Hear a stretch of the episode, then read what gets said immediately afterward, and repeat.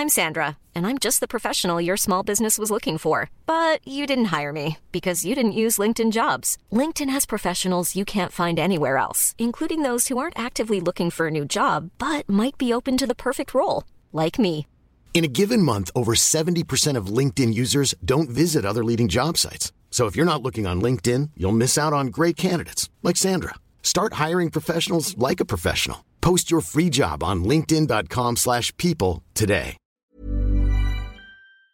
Ich weiß genau, das war mein erstes Spiel, was ich dann von Anfang an gespielt hatte. Stand ich zum ersten Mal im, im Tunnel wirklich, wo wir dann äh, auf den Rasen einliefen. Dann nimmt man, nimmt man das kleine Kind rechts an die Hand, äh, guckt, alles klar, und dann gucke ich nach links und dann steht da genau Andrea Pirlo direkt neben mir. Und, und das war der erste und auch einzige Moment, wo ich dann wirklich so ein bisschen äh, starstruck war, weil Andrea Pirlo ist einfach eine absolute Legende war äh, in, in Europa und, äh, und das natürlich so ein bisschen surreal war für mich.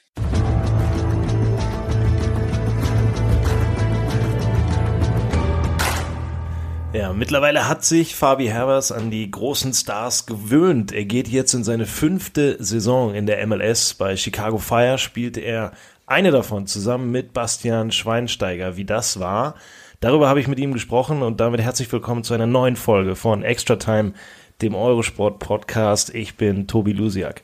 Und natürlich gibt es bei Fabi Herbers noch viel mehr Themen. Wir sprechen darüber, wie er den Corona-Lockdown in den USA erlebt, wie er es schafft, dass ihn auf der Straße niemand erkennt, welcher Mannschaft er in der Bundesliga besonders die Daumen drückt, was er überhaupt vom Bundesliga-Restart hält und wie er es aus der fünften deutschen Liga über Umwege plötzlich in den MLS-Draft geschafft hat. Ich wünsche euch ganz viel Spaß beim Anhören und damit äh, rein ins Gespräch mit Fabi Herbers. Viel Spaß. Wo erwischen wir dich äh, denn eigentlich gerade? Ist es, äh, ist es deine Bude in Chicago? Genau, in, in Chicago, in, in meinem Apartment downtown. Relativ klein, weil die Preise hier doch äh, sehr teuer sind für äh, ja, Wohnungen und so. Wohnen auch in so einem High-Rise, also einem hohen Gebäude mhm. ähm, mit entsprechenden ja, Amenities, also mit Pool und Fitnesscenter und so, was leider auch alles geschlossen ist jetzt, aber ähm, deswegen bleibt mir nur die Bude im Moment. Wie viel Zeit hast du, hast du in den letzten Monaten da in, in deiner Bude verbracht? Uh, ja, ich meine, 24 Stunden minus zwei Stunden, die ich dann äh, vielleicht rausgehe, äh, laufen gehe, äh, Workouts mache oder, oder vielleicht, äh, vielleicht mal äh, einkaufen gehe oder die nötigsten Sachen halt äh, erledige. Ähm, also ja, 22 Stunden pro Tag und dann kann man das ja entsprechend hochrechnen. Wie sind denn eigentlich die, äh, die Regelungen in Chicago? Ich meine, wir sind ja jetzt nicht über, über alles äh, auf dem Laufenden hier in Europa. Ich weiß ja schon teilweise nicht, wie die Regelungen in Nordrhein-Westfalen sind oder Niedersachsen. Ähm, also dürf, dürft ihr raus? Gibt es einen Lockdown oder wie, wie ist es da gerade? Also ja, genau. Also wir haben noch ein Stay-at-Home-Order äh, bis zum 31. Mai.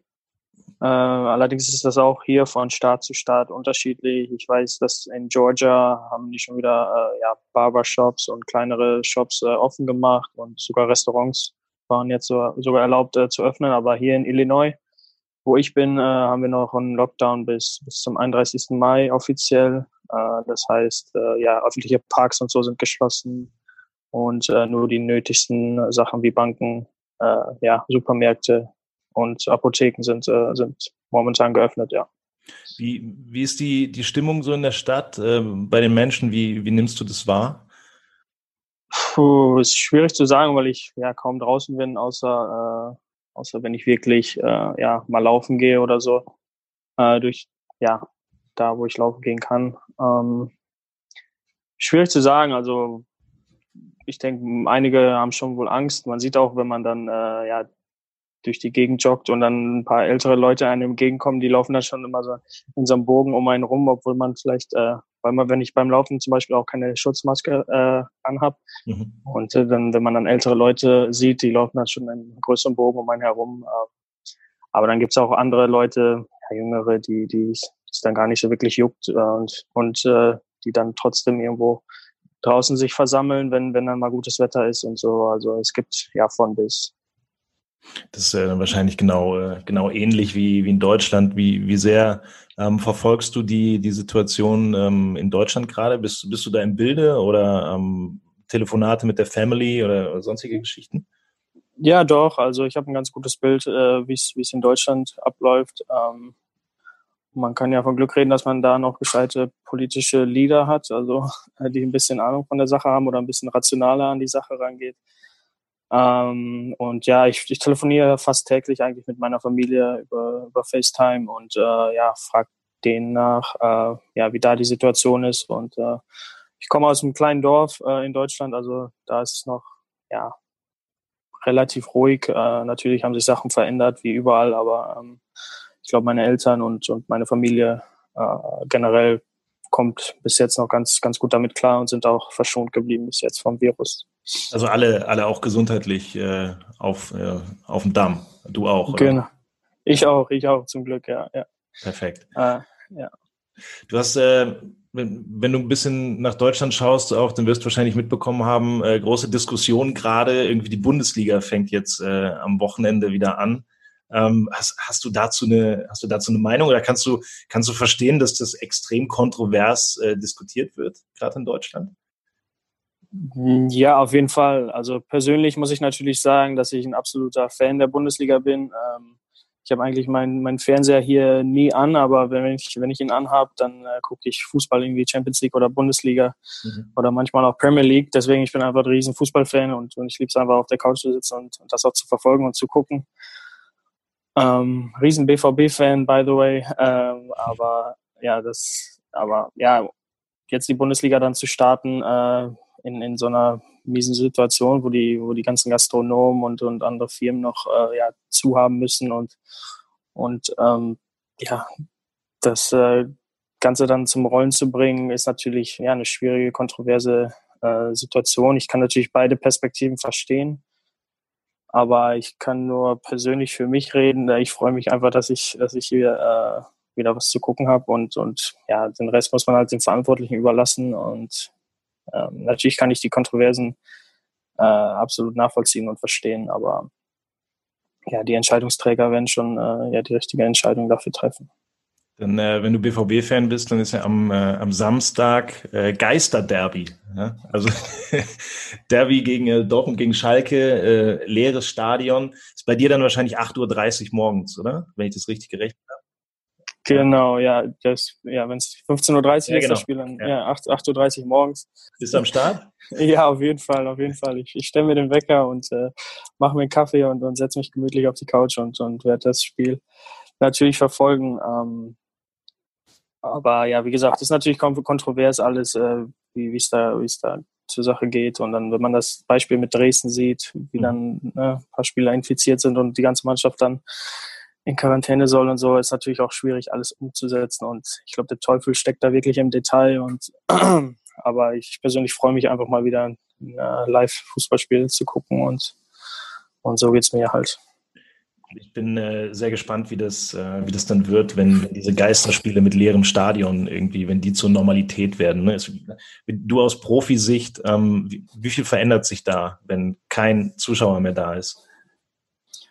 Ist natürlich schon anders, ähm, die ganze Atmosphäre, ähm, wenn man, wenn man nicht keine Zuschauer da hat.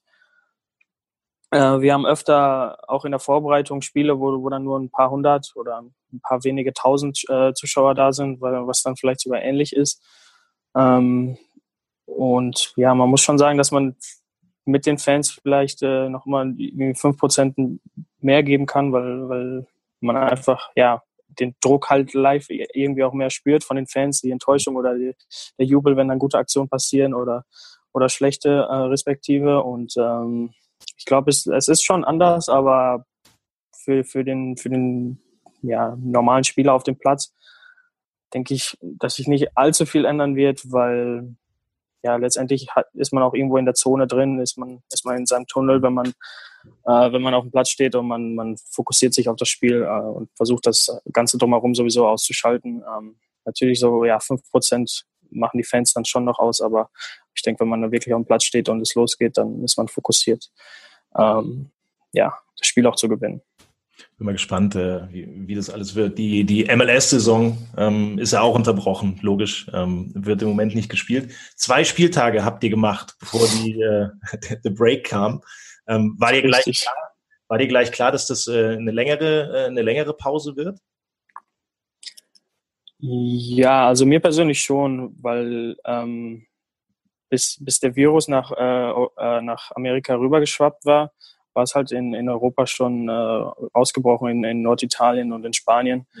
Und äh, es hieß halt erst nur irgendwie, ja, nur zwei Wochen Spiel Spielpause. Natürlich wusste die MLS oder wussten die Verantwortlichen auch nicht, wie lange es dauern wird. Ähm, und dann wurde erstmal eine Prognose für zwei Wochen rausgegeben und dann, und die wurde dann halt stetig immer wieder verlängert. Und aber mir war schon von vornherein klar, dass das auch ein bisschen lang, länger dauern könnte. Und äh, ja, bis, bis heute sind wir immer noch nicht angefangen zu trainieren. Sind jetzt ja zweieinhalb Monate schon, mhm. schon in Quarantäne. Und ähm, ja, es war leider so, weil wir haben lange gewartet, bis die Saison anfing, haben da zwei Spiele gespielt und dann wurde, wurde sie natürlich dann wieder unterbrochen. Und ja, war natürlich schon frustrierend, muss man ganz klar so sagen. Aber was will man machen? Einfach Kopf hoch und weiter. Gibt es äh, gibt's, gibt's Diskussionen? Also natürlich wird es Diskussionen geben, aber ähm, gibt es irgendwie einen Silberstreif am Horizont, irgendwie ein, ein, Datum, auf das hingearbeitet wird, wann, wann wieder gespielt werden soll, oder ist das alles noch total äh, schwammig? Ähm, ja, es, es geben jetzt Diskussionen. Ähm, das ist aber auch noch nicht hundertprozentig sicher. Die MLS versucht ein Turnier zu organisieren, was dann in Orlando, Florida stattfinden soll. Äh, das Ganze in Kooperation mit Disney und äh, ESPN. Mhm. Ähm, sollen da alle äh, Mannschaften hingeflogen werden ähm, und so unter strengsten Karan ja, also ja, Vorschriften und strengsten Protokoll ähm, dann da auch ohne Fans äh, gespielt werden und, und da sowas wie ein Turnier, quasi so eine Weltmeisterschaft nur, nur mit Teams zu haben und, und dass wir da dann für zwei Monate in, in Orlando sind. Aber das ist auch noch sehr kontrovers, weil natürlich äh, viele, viele Spieler haben Familie und die Familie darf dann natürlich nicht mitreisen und dann zwei Monate einfach mal komplett von der Familie weg zu sein. Ist natürlich auch ja, sehr schwierig, aber ähm, ja, das war ein Vorschlag von der MLS. Ähm, soll das dann an, an, an, Stelle der, an Stelle der Saison dieses äh, Turnier gespielt werden oder? Ja, und dann, ja, wenn es dann vorbei ist, das Turnier im August, ähm, dann wird man halt sehen, wie, wie weit man ist. Also man weiß auch nicht, wie es aussieht in zwei Monaten und dann, ich glaube, soll dann trotzdem noch versucht werden, dann noch Spiele der regulären Saison äh, zu spielen, aber äh, einfach das als Alternative, um erstmal ja, Spiele in Gang zu kriegen und ja, Geisterspiele ja, mit den ganzen Corona-Maßnahmen halt, äh, ja, halt in Gange zu kriegen, um, äh, um zu sehen, ja, wie das, wie das ablaufen wird und, und ob man das auch ja, realisieren kann. Ist ja ähnlich wie, ähm, ich habe jetzt die, die Diskussion verfolgt ähm, über die, die NBA, die ja auch überlegen, ob sie ähm, die Saison dann komplett irgendwie in Disney World oder, oder in Vegas zu Ende spielen. Das wären ja praktisch mhm. ähnliche, ähnliche Überlegungen. Wie ist es eigentlich, ähm, für, für dich in, in Trainingsgeschichten? Also wie, wenn du jetzt kein spezielles Ziel vor Augen hast, wie, wie hältst du dich da fit? Ähm, musst du viel für dich selbst machen oder, oder ähm, greift der Verein euch da äh, unter die Arme jeden Tag? Äh, ja, der Verein ja, schickt uns natürlich äh, jedes, jede Woche ein Weekly Schedule, also äh, was wir, was wir an welchem Tag zu, zu tun haben an Krafttraining und an, Laufeinheiten. Ähm, der ist eigentlich ganz gut aufgestellt und unser Verein hat es auch versucht, so ein bisschen abwechslungsreich zu gestalten. Zum Beispiel haben wir Yoga-Sessions gehabt ähm, mit, mit äh, ja, einer Yogalehrerin, äh, Ernährungsberatung, manchmal sogar Videoanalysen über gewisse Teams, äh, gegen die wir dann hätten spielen sollen und so. Ähm, also er hat schon versucht, so ein bisschen abwechslungsreich zu machen. Und ja, für mich persönlich, ich bin halt so ein Typ, der der, sagen wir ganz salopp gesagt, sich selber auch auf den Sack geht, wenn, wenn er keinen Sport macht. Und äh, deswegen, ich muss eigentlich immer raus, jeden Tag einmal ein bisschen was machen und äh, um selbst, selbst irgendwie so eine Zufriedenheit äh, für mich äh, selber zu haben. Und äh, deswegen mache ich das gerne, äh, diese Workouts, auch wenn es manchmal wirklich schwierig ist, sich, sich dafür zu motivieren, wenn man den ganzen Tag nur auf der Couch sitzt. Aber ähm, ja, also ich mache es gerne eigentlich. Das ist dann froh, wenn ich mal raus, rauskomme zum Laufen, ja mit, mit dem Ball am Fuß durch den Park joggen oder wie, wie sieht das denn aus, um so ein bisschen äh, Fußball auch mit reinzubringen? Ja, mit dem Ball habe ich tatsächlich nur relativ wenig benutzt in der Zeit. Ähm, ich versuche einfach die Fitness so ein bisschen aufrechtzuerhalten, ähm, ja, zu laufen. Aber ja, mit dem Ball durch, durch den Park joggen, dann, dann läuft man in die ganzen Leute rein. Das ist vielleicht auch nicht so, ähm, so, so, so optimal in der Zeit, ja. Wie, wie ist der Plan? Ähm, Gibt es irgendwann in, in absehbarer Zeit wieder Mannschaftstraining oder ähm, wird das in der Bundesliga, die, die Teams haben ja auch, da ging es ja dann zuerst in Kleingruppen nur, ähm, dann wurden die Gruppen immer größer und dann gab es plötzlich äh, Mannschaftstraining. Habt ihr da auch irgendwie so einen, so einen Ausblick, dass bald wieder geht? Genau, seit letzter Woche sogar ähm, hat die MLS erlaubt, dass, äh, dass MLS-Teams freiwillige äh, individuelle Workouts machen dürfen, also dass wir die Trainingsfacilities benutzen dürfen, ähm, wenn der Staat das freigibt. Also ich glaube, zehn bis zwölf MLS-Teams trainieren auch schon auf, auf der Basis, dass sie individuell quasi ähm, die Spieler dann äh, auf den Trainingsplätzen sein dürfen und dementsprechend ihre ähm, ja, Trainingseinheiten gestalten dürfen mit dem Ball am Fuß. Ähm, allerdings wir haben noch keine Freigabe von, äh, vom Staat Illinois gekriegt. Also ja, ging es dann bei uns nicht, aber ähm, ja, ich glaube, zehn bis zwölf Teams der MLS äh, sind bereits schon am Trainieren, äh, machen diese individuellen, äh, freiwilligen Workouts äh, auf den Trainingsgeländen, aber wir leider noch nicht. Oh, mal gucken, so ein, so ein bisschen sportlich. Ich habe ja vorhin schon gesagt, ähm, zwei Spieltage habt ihr gemacht. Ich, ich würde den Saisonstart mal als ganz okay einstufen. Bist du, bist du da dabei, oder? Ein Punkt, mehr oder weniger, ein Unentschieden? Ja, ich, ich, ich bin dabei. Waren zwei Auswärtsspiele. Ähm, eins war beim, beim Meister an der Westküste gegen Seattle Sounders, wo wir echt unglücklich äh, in der letzten Minute das, das 2, 2 zu 1 gekriegt haben. Und dann ähm, danach haben wir ein 1 zu 1 geholt beim direkten Ligakonkurrenten. Und äh, ja, da, das war kein optimaler Start, aber ein Start, auf dem man äh, durchaus aufbauen kann. Und äh, ja. Ihr habt ja, also es gab einen relativ großen Umbruch. Ähm, ihr habt neue Spieler, ihr habt einen neuen Trainer, ihr spielt dann hoffentlich bald auch in einem, äh, in einem neuen, größeren Stadion. Das Stadion ist nicht neu, das kennt man, ne? Soldier Field. Ähm, genau. Von, von, welcher, von welcher Veränderung im Verein versprichst du dir am meisten? Was, was gibt den, den größten Push? Ähm, ich glaube, die Veränderung des äh, ja, gesamten, gesamten Trainerstabs ähm, war eigentlich äh, ja sehr, sehr hilfreich. Man, man sieht, wie, wie mit Rafael Vicky ähm, europäische Kompetenz dazugekommen ist mit den äh, mit Georg Heitz und, und Sebastian Pelzer, die auch in Deutschland und Schweiz äh, schon sehr erfolgreich gearbeitet haben. Ähm, wie einfach ja sehr viel Expertise reinkommt und äh, und das merkt man dann halt auch auf dem, Plan, äh, auf dem Trainingsplatz, wie man wie sie die Mannschaft führen und äh, ja, wie die Mannschaft auch ähm, arbeiten will und, und auch Erfolg haben will. Ähm, ja, ich, ich hatte das Gefühl, dass wir ja gerade in der Vorbereitung dann auch zu einer richtigen Mannschaft zusammengewachsen sind und dass ähm, ja der Coach und und alle alle drumherum ähm, ja für das gemeinsame Wohl, für den gemeinsamen mannschaftlichen Erfolg auch auch kämpfen wollten und, und das war das war eine gute Veränderung, die ich die ich dann äh, in den ersten paar Monaten auch erlebt habe. Raphael Vicky kennt man ja in, äh, in Deutschland auch, hat ja auch Bundesliga gespielt. Ähm, wie, wie ist er so als, als Trainer? Ist das eher so ein lockerer Typ? Ist das äh, so ein Hardliner? Wie, wie würdest du ihn beschreiben? Ähm, er ist halt Schweizer, also schon, schon so ein lockerer, ruhiger Typ äh, auch. Ähm, hat, hat unwahrscheinlich viel Ahnung, äh, taktisch und technisch vom, vom, vom Fußballspiel. Ähm, aber er kann, er kann auch emotional werden. Also wenn es wirklich nicht passt, so, dann, dann macht er auch eine Ansage und, und äh, sagt dann schon, äh, wie was, was falsch ist und, und, und wo es hingehen soll.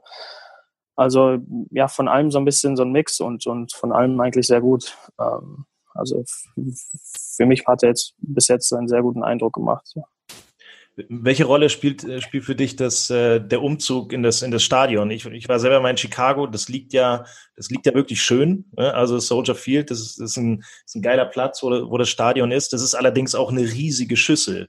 Ne? Also ähm, wie, was, was verhofft ja. euch, äh, ihr euch davon? Was erhofft ihr euch? Äh, ja, erstmal liegt es super zentral in der Stadt und mhm. äh, super schön, wie du, wie du sagst. Ähm, wir hatten beim alten Stadion das Problem, dass ja 30, 35 Minuten außerhalb der Stadt lag.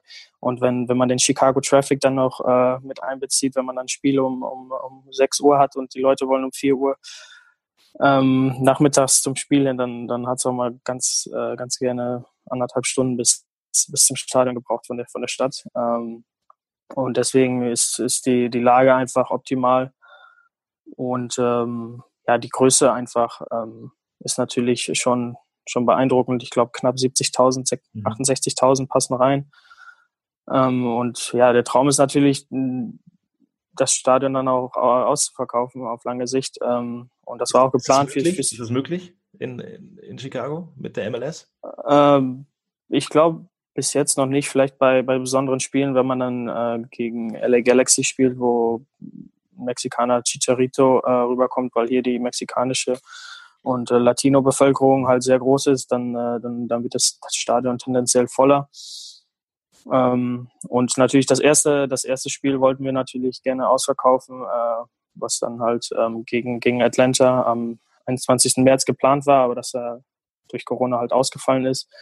Ähm, da hatten wir, glaube ich, auch schon über 40, 40.000 Tickets verkauft. Ähm, zwei Wochen vor dem Spiel. Also ich glaube, das wäre gut möglich gewesen, aber natürlich äh, im Laufe der Saison wäre es nicht immer ausverkauft gewesen. Ähm, das war allen Verantwortlichen klar, aber natürlich, wenn man, wenn man dann schon ähm, ja, auch 20, 25.000 kriegt, dann ist natürlich auch schon eine coole Atmosphäre in, in der Schüssel wäre natürlich dann, dann wünschenswert, dass äh, dann nicht allzu lang irgendwie ohne Zuschauer gespielt werden muss. Ne? Wenn, die, wenn die MLS wieder anfängt, dann, dann spielt ihr in dem Stadion äh, und dann, dann ist es einfach komplett leer. Das, ähm, das, das wäre natürlich echt bitter. Das wäre echt bitter, ja, da gebe ich dir recht. Äh, wie, wie sind denn deine, deine ganz persönlichen ähm, Ziele für die, für die MLS-Saison, wenn es dann weitergeht? Ich meine, du, du hast die ersten beiden Spiele gemacht am Stamm. Ähm, dann, dann kommt die Unterbrechung. Ähm, was hast du dir vorgenommen? Wo, wo soll es hingehen in diesem Jahr bei dir? Ähm, ja, mannschaftlich gesehen natürlich war, war das Ziel, immer die Playoffs zu machen. Äh, für mich persönlich, ich spiele jetzt mehr die Achterposition, ähm, habe hab sonst immer mehr äh, ja auch Zehner oder zweiter Stürmer gespielt oder auch rechts außen. Ähm, unter Raphael spiele ich jetzt spiele ich die Achterposition und mir hat es eigentlich ganz gut gefallen. Ähm, weil ich da halt mit nach hinten gut arbeiten kann und, und auch mit nach vorne Gas geben kann, Chancen kreieren kann und auch selber aus der zweiten Reihe mal schießen kann.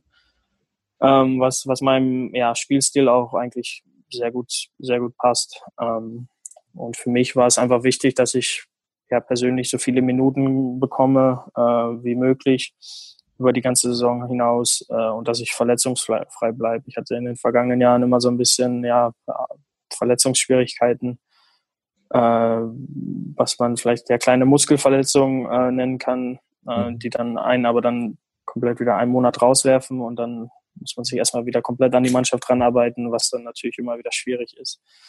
Ähm, deswegen, ja, mein Hauptziel war einfach, äh, verletzungsfrei zu bleiben und, und dann so viele Minuten äh, zu spielen, wie es dann geht.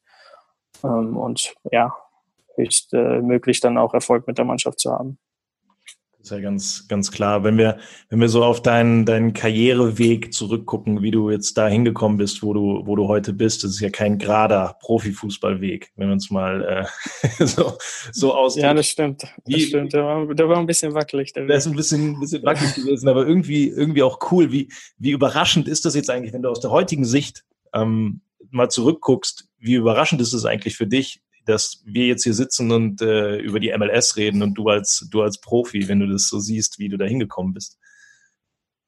Ja, es ist sehr überraschend, wenn man, wenn man zurückguckt. Ähm, damals, als ich nach Amerika fürs, äh, fürs College, ähm, äh, für den College-Fußball, also für die Uni, ähm, gegangen bin, habe ich den ja, Traum Profifußball auch eigentlich schon aufgegeben. Ich habe in der fünften Liga in Deutschland äh, gekickt, ähm, ein Jahr äh, während ich mein Abitur dann fertig gemacht hatte und dann bin ich bin ich rüber ans äh, ans College an die Creighton University. 19, oder? Genau, genau 19, ja, ähm, war ich da und und dann bin ich rübergegangen und, und wollte einfach, war ja Deutschland einfach so ein bisschen satt und wollte einfach mal was Neues ausprobieren, neue Erfahrungen erleben und ähm, ja, das habe ich dann auch gemacht mit, äh, mit dem College-Fußball. Äh, natürlich ein, einfach, College bringt natürlich viele Vor Vorzüge an sich mit, wenn man das aus äh, amerikanischen Filmen kennt. Ist das genauso? Ist das genauso? Äh, ja, also ich meine, da wird's, da wird's, da wird's natürlich immer so ein bisschen überspitzt dargestellt, aber man hat schon auch diese, diese Hauspartys und äh, und so ein paar Szenen, die, die dann auch äh, wahrheitsgetreu natürlich äh, sind. Äh, natürlich ist jedes College auch äh, unterschiedlich. Es gibt größere und kleinere und, und, und es gibt ja sogenannte Partyschulen, wo, wo es dann mhm. wirklich nur, nur darum geht. Aber ähm, da geht es dann nur ja, um, diese roten, um diese roten Pappbecher, ne? Äh, genau, da geht es da geht's, da geht's um den äh, Bierpong-Weltmeister. Spaß. Äh, ja, das war, das war halt mein Weg äh, so ein bisschen und dann habe ich da Fußball gespielt, studiert und, und ja, einfach eine gute Zeit erlebt und, und der Fußball war halt relativ erfolgreich, weil ähm, wir eine gute Mannschaft hatten, Top 10 äh, Programm in, in der ganzen USA und, und ja, da habe ich dann meinen Beitrag äh, dazu geleistet mit, mit vielen Vorlagen, vielen, vielen Toren und ja, wie statistikverrückt die Amerikaner halt so sind, ähm, macht man dann natürlich auch auf sich aufmerksam äh, in der MLS und, und ja, dann wurde ich im Jahr 2016 gedraftet von Philadelphia Union. Also war ein bisschen holprig der Weg, äh, aber äh, irgendwann hat es dann doch geklappt. Ich finde das irgendwie, ich, ich finde das, äh, ich finde das einen coolen Weg, wenn man ähm, das halt nicht so, es ist nicht so gerade, ne? Aber bist du, bist du in die USA gegangen, ähm, wegen Studium am College und da war Fußball und du dachtest so, ja, okay, dann mache ich es doch noch ein bisschen weiter? Oder hast du das College ausgesucht, weil da das Fußballprogramm so, so stark ist? Ähm, ich hatte ein bisschen Glück gehabt, um ehrlich zu sein, weil ich, äh, ich habe mich relativ kurzfristig entschieden, an, an die Uni zu gehen in den USA. Wie gesagt, weil ich hatte mein Abitur gemacht und dann wusste ich nicht, was ich machen wollte. Ich wusste, ich wollte irgendwie studieren, weil ja, erste Liga oder zweite Liga hat dann halt noch nicht für mich hingehauen in Deutschland und ja, wollte halt studieren, aber weiterhin auch ja, Fußball spielen. Und, ähm, und dann habe ich mich ja bei einer Agentur beworben, äh, die, die die Studenten halt vermittelt, an, an die amerikanische Uni zu gehen. Und ja, glücklicherweise haben sie mich an eine gute Uni geschickt. Ähm, mhm. Es gibt über 900 Unis oder so in, in, in Amerika und, und da kann man natürlich ähm, auch ein paar erwischen, die dann nicht so gut ausgestattet waren. Ähm, muss ganz ehrlich gestehen, dass ich da einfach viel Glück gehabt habe, äh, eine gute Agentur gehabt habe, die, die mich dorthin geschickt hat und, ähm, und dann auch ein gutes äh, Fußballprogramm erwischt hat, ja. Und, und sozusagen war dann beides, war ja beides gegeben, eine, eine gute äh, akademische Uni, aber auch äh, ja, gutes Fußballprogramm. An, an welchem Punkt hast du, hast du gemerkt, so, boah, das läuft ja jetzt doch noch mal so in Richtung Profifußball, könnte vielleicht könnte vielleicht doch gehen. Gab es da so einen ausschlaggebenden Moment irgendwann mal?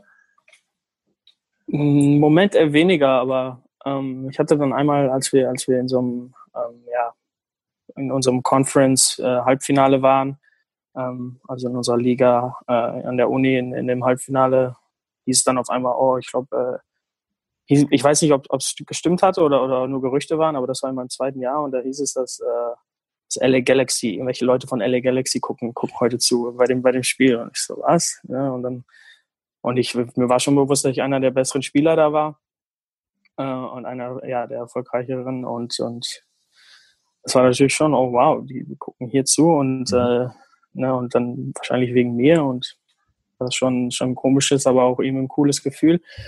Da dachte ich, oh, vielleicht wenn ich jetzt noch ein Jahr Gas gebe, dann, dann ist vielleicht was drin. Und ich habe natürlich auch gesehen, wie vorher schon äh, Leute gedraftet wurden, von denen ich wusste, dass ich ganz klar besser bin als, als die oder, oder, ähm, oder wo, wo ich wo ich dann vielleicht nicht nachvollziehen konnte. Und so, wenn, wenn die das schaffen, dann, dann kann ich das auch. Und dann habe ich äh, ja in meinem dritten Jahr nochmal richtig Gas gegeben und dann hat es auch irgendwie hingehauen noch. Du hast ja eben schon mal gesagt, dann, dann wurde ich gedraftet, so ein Nebensatz. Ne? Ähm, das, dieses dieses Draft-System, ich meine, viele, viele in Deutschland kennen das ja gar nicht. Äh, da werden dann von den Profiklubs die besten, die besten äh, Jugendspieler von den Colleges und so weiter äh, ausgewählt. Ne? Verbessere mich. Genau. Ja, das passt schon so. Ähm, wie, das ist ja schon ähm, ein lebensverändernder Schritt auf den du überhaupt gar keinen Einfluss hast. Also wie, wie, wie fühlt man sich äh, dann dabei, wenn du da sitzt und äh, wartest irgendwie drauf, guckst, ja, okay, erster Pick, zweiter Pick, das geht jetzt alles so los, wann, wann komme ich, wie, wie, wie ist dieser, wie läuft dieser Tag dann auch innerlich ab? Ja, natürlich ist man komplett nervös. Man sitzt da ähm, ja in den Reihen, guckt sich das Ganze an und äh, man weiß, man weiß absolut nicht, wo, wo man jetzt hinkommt. Man könnte jetzt irgendwo ja, wie du sagst, also es ist ein ja, lebensverändernder Schritt. Man könnte jetzt irgendwo in, nach Montreal zum Beispiel hinkommen, wo, wo alle auf einmal nur noch Französisch sprechen. Ist aber Oder auch schön. Könnte, ja, es, es, kann, kann sein, dass es eine schöne Stadt ist, aber ich habe mich gerade, ich hatte mich gerade am, am, Englischen so ein bisschen gewöhnt und dann äh, würde man würde man nach Montreal kommen, wieder ein komplett ja, anderes Land, nach ja. Kanada erstmal und so. Das wäre natürlich äh, erstmal nicht so optimal gewesen. Ähm, aber ich hatte natürlich meine Favoriten damals, ähm, wo ich, wo ich hätte gerne äh, hinwollen. Und ähm, welche, welche waren das? Äh, ne, es, es war tatsächlich äh, damals Philadelphia Union war, war, war mein Favorit, weil ja sie einfach ja, am intensivsten auch um mich gebuhlt hatten. Wir hatten schon mal ein Vorgespräch mit denen gehabt, ein Telefonat, wo sie gefragt hatten äh, nach meiner Position und sie waren halt am ehesten interessiert. Äh, mir ging es halt weniger nach der Stadt oder nach der Location wirklich, sondern mehr, äh, ja, wie, wie sehr will mich, will mich das Team haben und, und wie sehr wird es mich wahrscheinlich in Zukunft auch einsetzen. Und ähm, ja, da war dann halt Philadelphia Union gegeben, wo ich, wo ich halt die größte Chancen auch äh, für mich ausgerechnet habe. Der Moment, in dem sie dich gedraftet haben, kannst du das so in, in, in einem Wort äh, umschreiben, wie das war?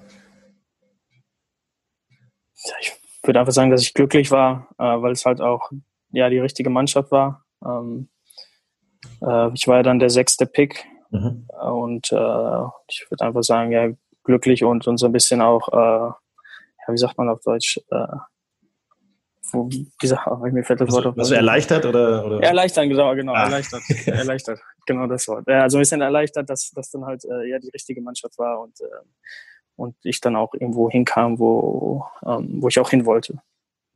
Dann hast du, hast du drei Jahre für, für Philly gespielt.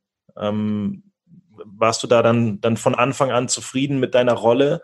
Ähm, oder, oder hast du ein bisschen Anlaufschwierigkeiten gehabt, um, um dann auch äh, dich an das MLS-Niveau so anzupassen? Wie, wie lief das für dich?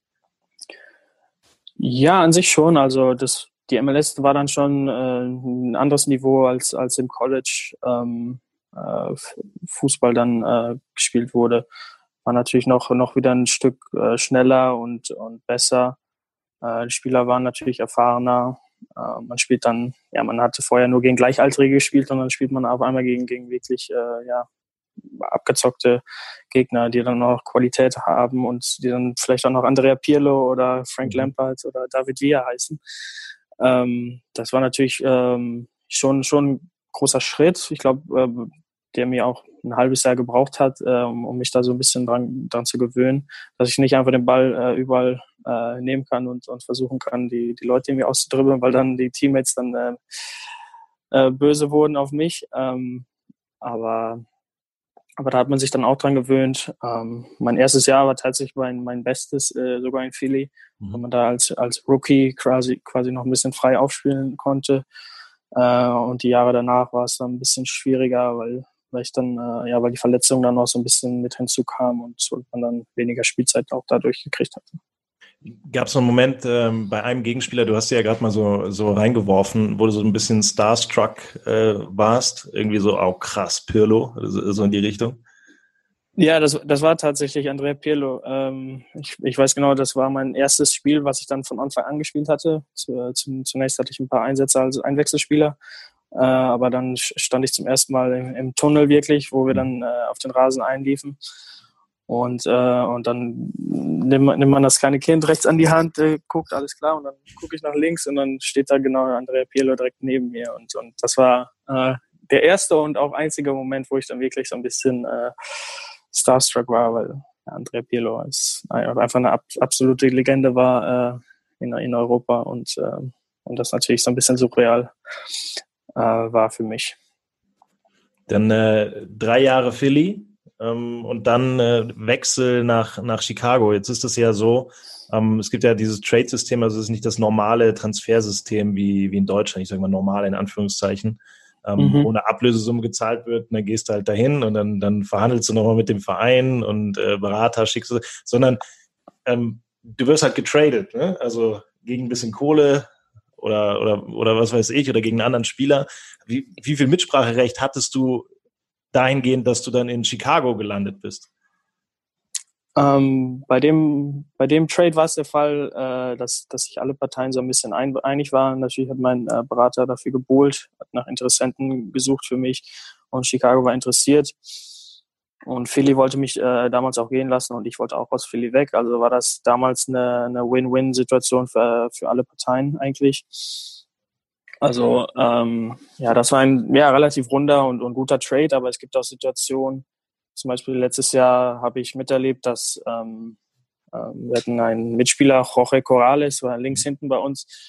Ähm, der hat dann ja, morgens noch mit uns trainiert und dann hieß es abends, dass er, dass er getradet wurde, einfach unter der Woche. Und dann haben wir, haben wir einen Spieler von Montreal bekommen und, und Jorge ist dann nach Montreal gegangen. Und wie es der Zufall so wollte, haben wir dann äh, in der kommenden Woche äh, gegen Montreal Impact gespielt okay. und, äh, und Jorge Corrales stand in der Anfangsausstellung und wir haben quasi gegen unseren äh, ja, Mitspieler gespielt, den wir natürlich sehr mochten und, und natürlich auch ein Freund von uns war und dann hatten wir halt ja, unter, unter der Woche noch mit ihm trainiert und, und dann in der nächsten, nächsten Woche schon komplett gegen ihn gespielt und war quasi äh, in einer anderen Mannschaft und ja, das war schon auch ein, ein komische, komische Erfahrung, aber so ist die MLS und, und solche Trades gibt es halt auch, wo, wo das Spiel halt gar keinen Einfluss drauf hat. Wäre das, also das ist jetzt eine, eine pure Verständnisfrage, aber wäre das eigentlich auch möglich? Dieses Trade-System, ist das anwendbar, wenn du jetzt sagen würdest, okay, ich will aber nach Europa? Also wenn, wenn, wenn Chicago mit einem europäischen Verein äh, verhandelt, äh, läuft das dann auch auf Trade-Basis oder ist es dann ein normales europäisches Transfersystem? Ich glaube, das ist ein normales äh, europäisches ja, Transfer, da muss halt äh, ja angefragt werden äh, und dann muss natürlich dann auch eine, ja, auf eine Ab Ablösesumme ähm, sich geeinigt werden. Aber wenn ich dann, glaube ich, weg wollte, aber Chicago könnte, glaube ich, sagen, dass sie die ja, Transfersumme natürlich nicht akzeptieren und dann ja bin ich natürlich immer noch im Vertrag äh, bei Chicago. Aber, aber das ist ja, glaube ich, in Europa auch so, oder? Ja, klar. Das, ja. das ähnlich. Ähm, jetzt, jetzt spielst du, spielst du in Chicago, bist etabliert in der MLS, äh, fünftes Jahr mittlerweile. Ähm, wie groß ist eigentlich dein, dein Promi-Status in, äh, in Chicago? Kannst du, kannst du einfach normal rausgehen oder, oder erkennen dich die Leute oder wie, wie ist das als MLS-Spieler? Ja, also mein Promi-Status ist quasi nicht vorhanden, ähm, würde ich mal so sagen. Also ich kann überall rausgehen, ohne dass ich äh, wirklich erkannt werde. Es sei denn, ich, ich laufe wirklich provokativ mit, mit Chicago Fire Klamotten raus. Ähm, dann ist auch schon natürlich vorgekommen, dass ja, Leute, die, die dann ähm, ja, Chicago Fire dann auch verfolgen, äh, mich dann erkannt haben. Aber, aber ansonsten kann ich eher ruhig rumlaufen, ohne dass mich jemand erkennt. Ich glaube, das war sogar bei, bei äh, Bastian Schweinsteiger so, dass der sich relativ frei äh, hier bewegen konnte, ohne dass er von allzu vielen Leuten irgendwie belästigt wurde oder, oder nach Fotos oder nach äh, Autogrammen gefragt wurde. Also selbst so ein Weltstar äh, konnte sich relativ frei hier bewegen, ohne dass äh, es wirklich ja, ja, viele Leute immer ihn auf der Straße angesprochen hätten. Das ist eigentlich fast, äh, fast unvorstellbar, ne? so aus, äh, aus deutscher, europäischer Sicht. Äh, Schweini geht in die USA und äh, läuft dann privat durch, durch Chicago. Aber wahrscheinlich im, Endeffekt auch das, äh, das, was er wollte. Und dann, dann glaube ich auch gut, wie, wie war der denn so als, äh, als Mitspieler? Ich meine, man, man hört dann immer viel, ja, ich habe total viel von ihm profitiert und es war großartig, äh, mit ihm mal zu spielen. Aber was, was bringt der jetzt, also was bringt ein Bastian Schweinsteiger in der Mannschaft dir, Fabian Herbers, ganz konkret? Äh, erstmal muss man sagen, dass das einfach ein ja, komplett super Typ war ähm, einfach immer, immer gut gelaunt, immer, immer Späße gemacht hat und, und mit allen irgendwie äh, immer auf, auf guten Draht war, äh, immer, ja, wie gesagt, einfach immer, immer gute Laune verbreitet hat und, und, und viel positive Energie in die, in die Kabine und ins Lockerroom gemacht hat. Äh, und, und dann, ja, auf dem Platz ist er natürlich, ja, eine Bank, verliert keinen Ball, äh, die Pässe, die er spielt, seine Übersicht, ähm, ja, ist einfach ja, überragend, Weltklasse. Äh, davon braucht man nicht äh, reden. Was, was er mir persönlich bringt, ja, schwierig zu sagen. Ähm, ich will, wenn, wenn man es fußballerisch betrachtet, würde ich sagen, wenig. Natürlich äh, gibt er einen ja, hin und wieder mal Tipps oder was man in welcher Situation irgendwie anders machen könnte. Aber letztendlich ja, spielst, du, spielst du auch mit elf Spielern zusammen auf dem Platz und, und dann musst du, musst du deine eigene Leistung zeigen er hat mir, er hat mir natürlich ja, viele Ratschläge auch gegeben, äh, hin und wieder. Und, und natürlich hat man auch die Vier-Augen-Gespräche äh, auf Deutsch dann in der Kabine, äh, die man mit ihm führen kann. Ähm, aber wie gesagt, letztendlich muss man halt seine, seine äh, Leistung selber auf den Platz bringen und, und mit den anderen äh, zehn Spielern, die dann noch äh, um einen drumherum stehen, irgendwo harmonieren. Und ähm, ja, und dann in der Situation ja, bringt er dann nicht so viel. Aber ähm, auch natürlich war es was überragend, mit so einer Legende dann auch äh, zusammen zu spielen und, und wirklich mal so eine Erfahrung gemacht haben. Wer, wer mir das vor fünf Jahren gesagt hätte, äh, hätte ich auch für verrückt erklärt, äh, dass so ein Weltmeister dann, dann mit dir auf dem Platz steht. Ähm, ja, unglaublich. Schon, äh, schon ein cooles Ding. Merkst du allgemein so eine, ähm, so eine Veränderung der Wahrnehmung für die MLS erstmal in, in den USA, dadurch, dass, dass viele, viele Stars aus Europa rübergingen, also Slatan, äh, Chicharito ist ja auch eine Nummer. Ähm, merkst du, dass, äh, dass das Ansehen steigt für die, für die Liga? Ja, auf jeden Fall. Ich, ich glaube, dass das Niveau allgemein der Liga hat sich, hat sich auch äh, weiterentwickelt. Natürlich sind wenn die Stars rüberkommen, hat es natürlich einen riesen, riesen Marketingwert für die Liga, weil ähm, ja internationale Stars einfach ähm, ja, gefragt sind und, und ein hohes Interesse, hohes globales Interesse äh, ja widerspiegeln. Aber ich glaube, ähm, ja, so ein paar No-Names, was keine wirklichen No-Names sind für, für Fußballexperten, aber ja, Südamerikaner wie Josep Martinez, äh, Miguel Amiron, der jetzt nach Newcastle für 20, 25 mhm. Millionen gegangen ist, ich glaube, oder vielleicht sogar 30. Ähm, ja, solche Talente kommen halt immer mehr rüber, die sonst vielleicht irgendwo in Spanien oder, oder in Deutschland gelandet werden.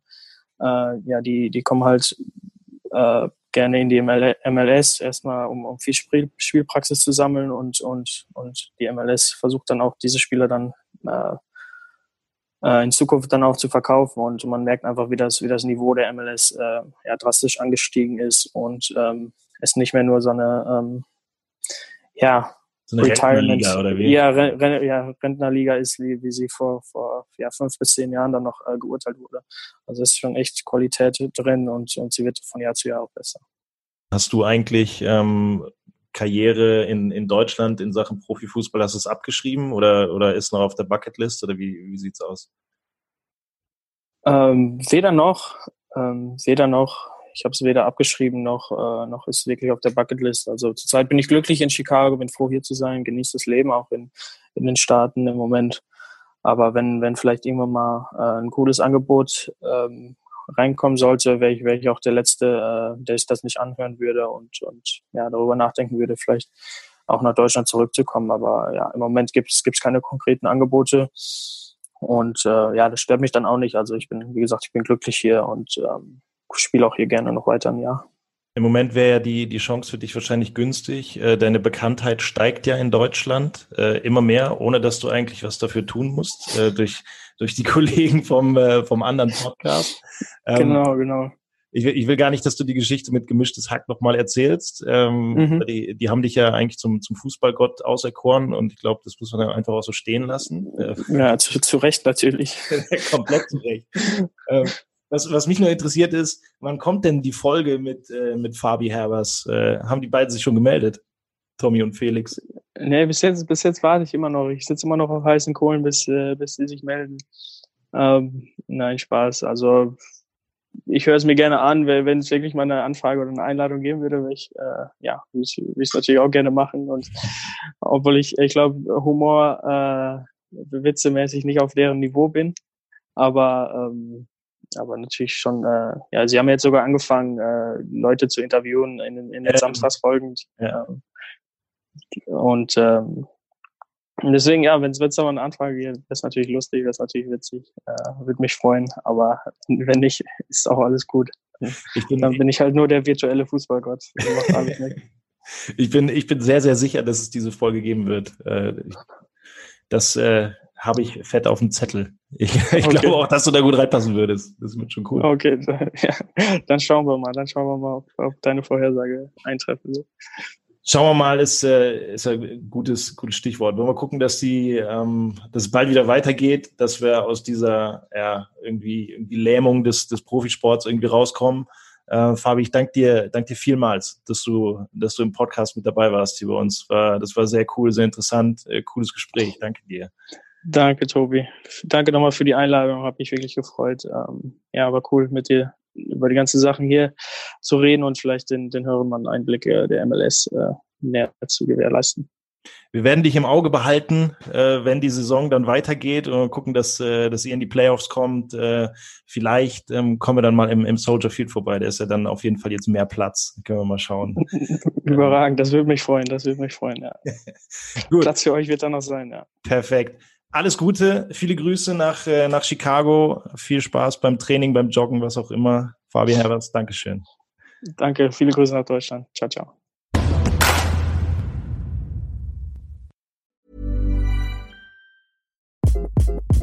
Hi, this is Craig Robinson from Ways to Win, and support for this podcast comes from Invesco QQQ. Invesco QQQ is proud to sponsor this episode and even prouder to provide access to innovation for the last 25 years. Basketball has had innovations over the years too. We're seeing the game played in new ways every day. Learn more at Invesco.com slash QQQ. Let's rethink possibility. Invesco Distributors, Inc.